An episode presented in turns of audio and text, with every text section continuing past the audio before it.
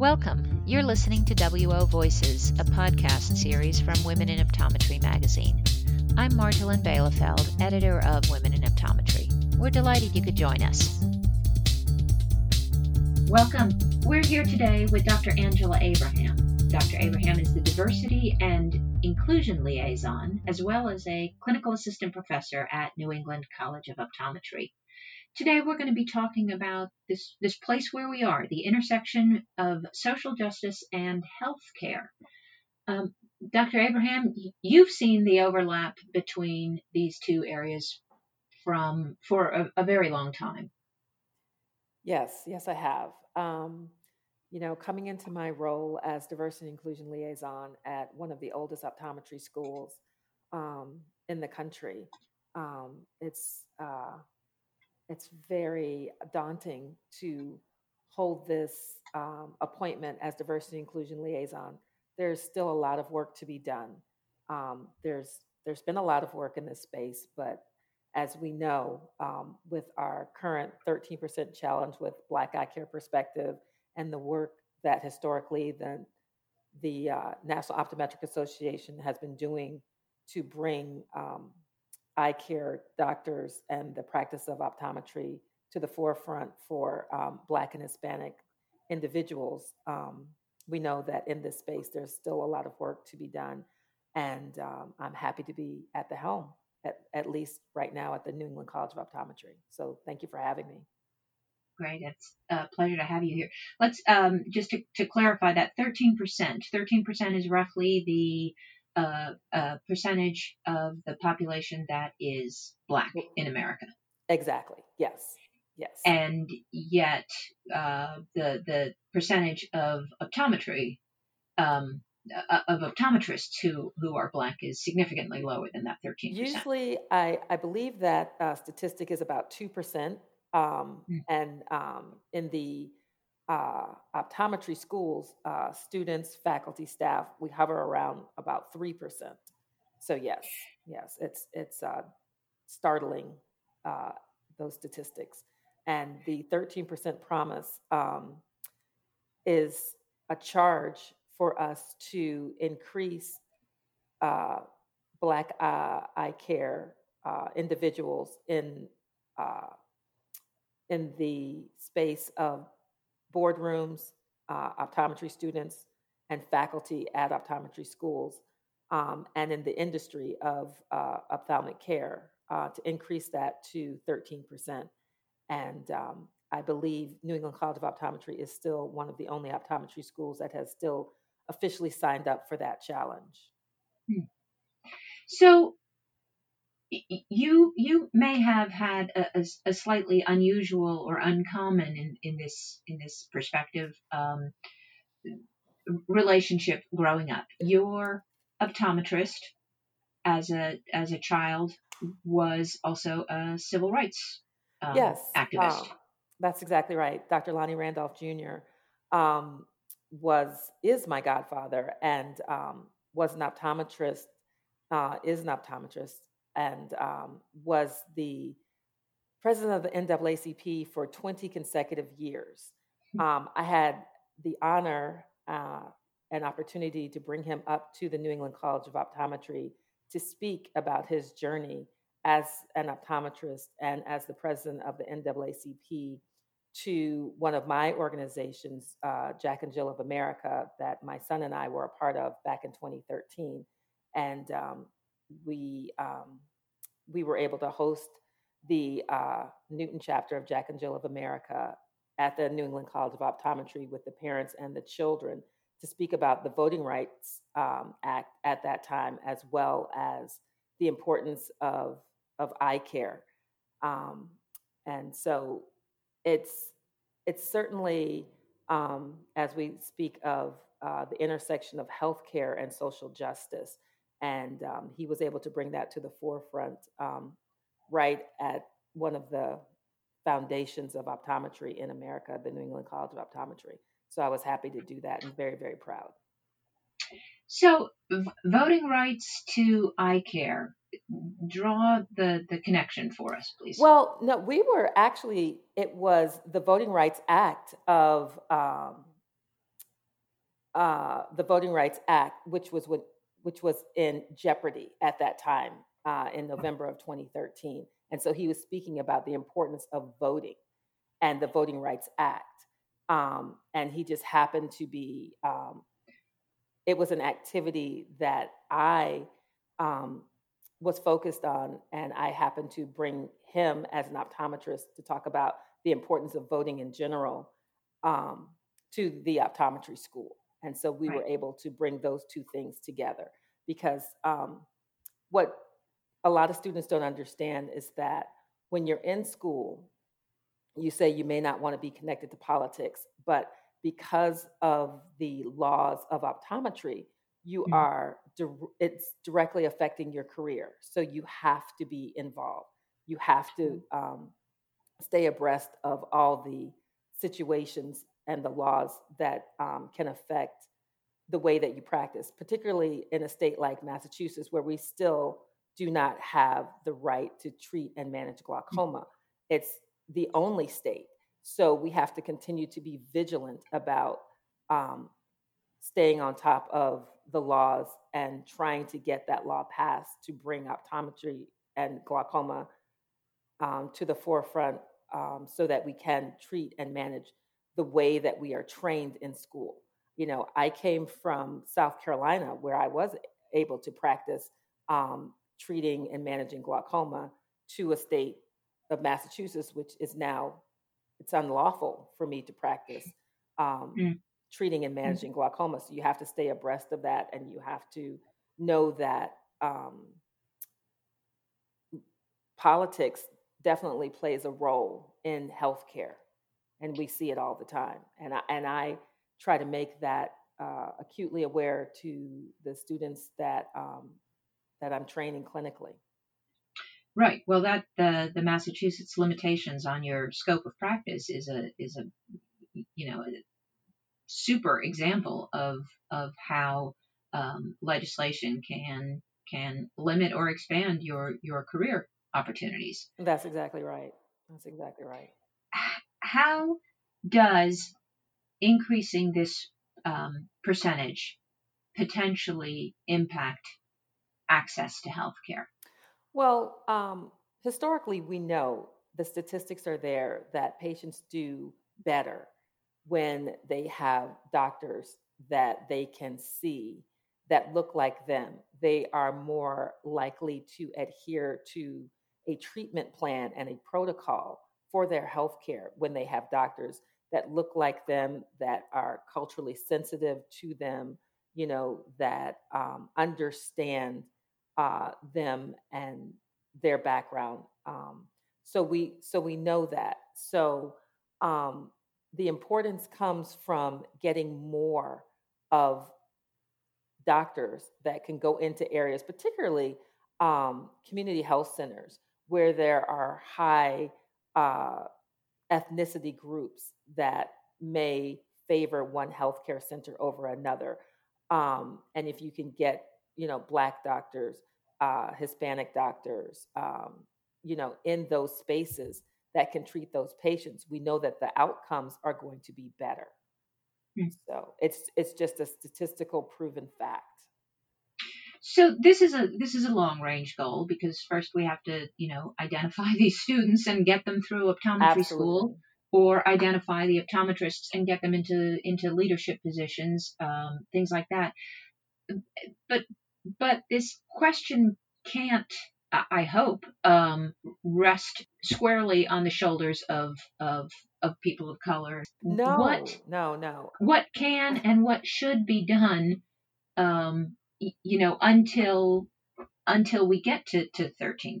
I mean, what's well, what's kind of the responsibility for everyone? Right, exactly. Um, it's it's not solely the responsibility of people of color. Um, we generally, historically, have not been uh, the people of privilege. So we need to cast the net wide for um, an inclusive environment and, and have listening converse and conversations about how we can share best practices to um, extend the career of optometry into not only colleges but even high schools and talk about um, the career itself. Um, and it's and it the responsibility just doesn't uh, stand on our shoulders as people of color but the communities that that we are in um, myself in particular i'm at the new england college of optometry and there are just two black faculty and so um, it's incumbent upon the rest of the faculty to join in and have conversations.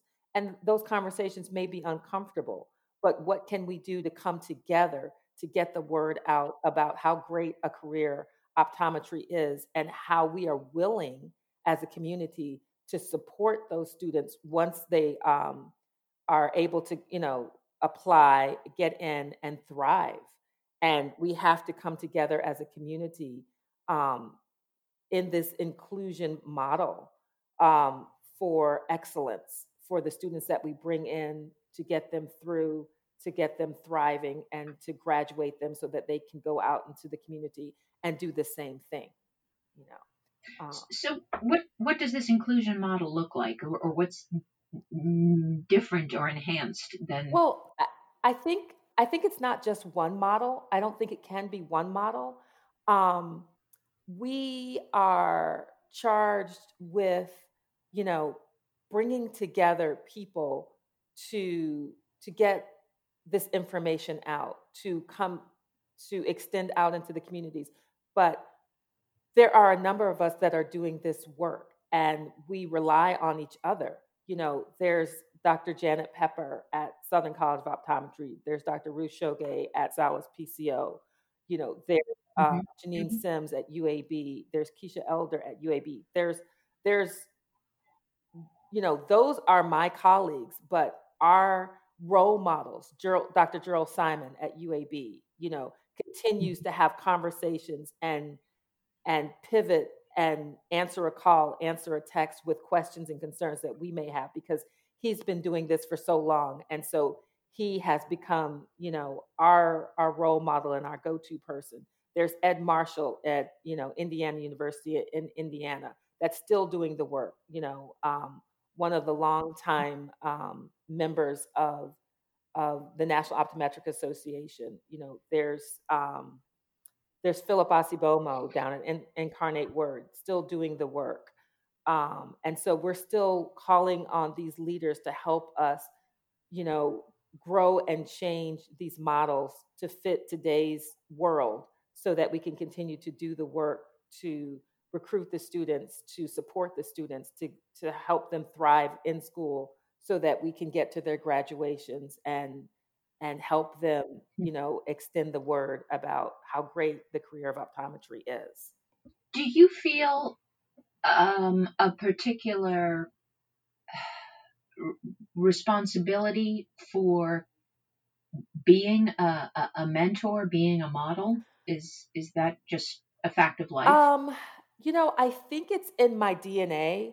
You know, my, my parents, um, you know, came up from the South uh, mm-hmm. to the University of Massachusetts. They, you know, my dad got a doctorate from the University of Massachusetts. My mom, you know, um, finished college there. You know, got masters, and then they continued to bring people from the South uh, to the hmm. north for education. So I think it's in my DNA that we that we do this. My sister, you know, is is in education. My brother is in education. My family.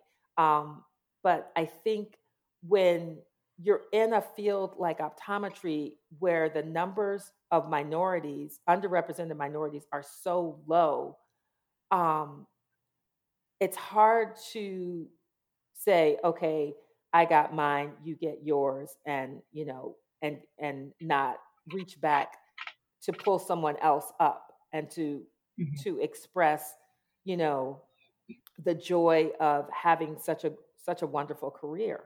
Um, and in particular, myself, uh, I was in private practice in South Carolina, but I've always loved community health, and I knew that one of the foundations of community health optometry was in Massachusetts. And so I found myself mm-hmm. back here. and um, and teaching um, at a community health center for nine years, which has been wonderful. You know, a just a wonderful chapter of my life, and um, and I continue to look forward to having those experiences and sharing, you know, the field of optometry with those students, and I encourage them to go out and and share, you know, their experiences with with optometry, and no matter what, whether they're an underrepresented minority or not, but um, mm-hmm. to talk about the experiences that they have had um, to to their patients and the families of their patients about this wonderful career that we have. Right, right. And that brings it back to sort of something that people can do, you know, today. Exactly. What else? I mean, are there, how can diversity and inclusion initiatives be more supported? Um, I think we have to keep sharing ideas um, with each other.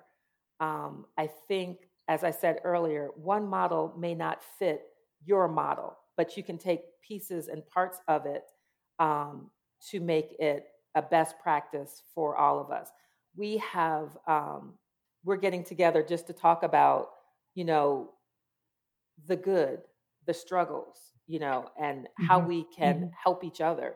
Because even though we're at different schools and we're at different um, journeys in this diversity and inclusion space, we mm-hmm. are we all have a common goal to bring forth optometry to underrepresented minorities um, and show that this field of optometry is is a wonderful field to be in and so we're not in competition with each with each other we're linked arm in arm um, in this story of diversity and inclusion and how we can continue to move forward i'm a huge proponent of community health centers and bringing that along with mentoring and just best practices in diversity and inclusion and learning and growing in this space and bringing it to the New England, New England College of Optometry is just a tremendous opportunity that I am grateful for. Um, I think that, um, you know, when we link uh, the community with the college and we are able to touch a number of the, the educational um, spaces here in the New England area, I think we have a, an opportunity to do great things. And I think um, under the leadership of Dr. Howard Purcell um, and you know the executive leadership team um, here at New England College of Optometry, it has allowed me to extend my hand to other optometry schools and show them what we're doing and to think big and to be unafraid and to boldly go um, into diversity and inclusion um, and and do this great work. How how much do you anticipate this role changes over over the next few years? I mean, is it is it is it the the the long slow march or I or is it catapulting? Um, I think it actually can be seen as both because mm-hmm. when you are in um, a professional school, you're working with young adults, and you know we are linked to what's going on in the world and how that's affecting them, and and so we are having to bring people from all different backgrounds and their experiences and how they may treat people and how they may see people. And there's going to be some unlearning and unbecoming um, and hmm. growing mm-hmm. of those individuals to make the best um, optometrists that they can be. And that's part of my job. Um, so I think um, there's going to be some uncomfortable times, but um, we're going to continue to move forward because, you know, uh, we can't sit still for the last decade like we have at this 3%. We have to move forward. Um, mm-hmm. and, and there are going to be some, some opportunities for catapulting, but there's but we also have to recognize that everybody's not ready to make those giant leaps. And so right. we have to be prepared to slow walk them, you know, through this journey as well Do, do you have any kind of a, a time frame for a 13%? Um, well, we have just given ourselves five years, you know, as a Mm. goal. Um, and just even in the last two months, we have made tremendous um, gains. Um, just reaching out to um, historically black colleges and universities and getting Right. um, feedback from them and and developing partnerships um, just within the last 60 days. So that that is promising to me. That is hopeful to me. Um, you know, there's um, there's a saying that I grew up with, um, the hope factor, and I think that you know you can have a no hope factor and you can have a hope factor, and I think Mm. that the gains that we have made in a very short amount of time and the support that we have gotten from the college and to move forward with this 13% effort um, is showing me that um, I think we're we're on a journey that um, that's going to be positive. That's wonderful. And, and, you know, hearing this idea that, that this is potentially achievable in, in five years, I- I mean, that is a catapult. And I would think that, you know, as these numbers grow and you break through this, this 3% kind of holding pattern, Mhm. um, and into the, the higher numbers that, that the conversations become, I, I would hope a little easier as well. Yeah, um, I hope so. You know, but but I am I am aware that the conversations may be uncomfortable, but you have to have an uncomfortable conversation to have change to move forward. Um, Right. so I, you know, I'm I'm still hopeful. I'm very hopeful. That's yeah, and and it and, and not not afraid to have those uncomfortable conversations. No. I mean, if they if they need to be had, they need to be had, right? Well, you know, and I Yeah. think it's it's um it's a person like myself that can have those conversations and can make people feel comfortable around me so Mm-hmm. that it's not as daunting as it could be um so i am and i'm willing to to extend myself to have have those kinds of conversations knowing you know that it may not be easy but it's necessary it you know and it just takes you know something as simple as creating you know a patio perspective you know sit down you know and say hey why don't you have a conversation with me i've never had a conversation with you know this person and you know you Mhm. don't know what they're thinking and they don't know what you're thinking but if you can just you know sit down and just have a conversation you know there's there's a huge sigh of relief you know that there Mhm. and a lot of um preconceived notions are kind of broken down Well, Dr. Abraham, I'm certain this is not going to be our only conversation over the over the years. This is uh, just a really interesting and important um, aspect to to access to care, um, you know, and uh, and and the the future of the optometric profession.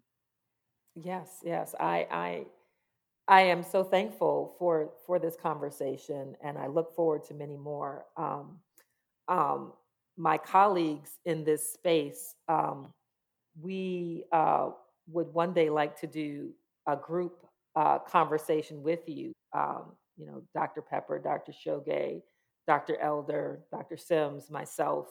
You know, we look forward to having kind of a roundtable and and discussing these issues. You know, um, even further.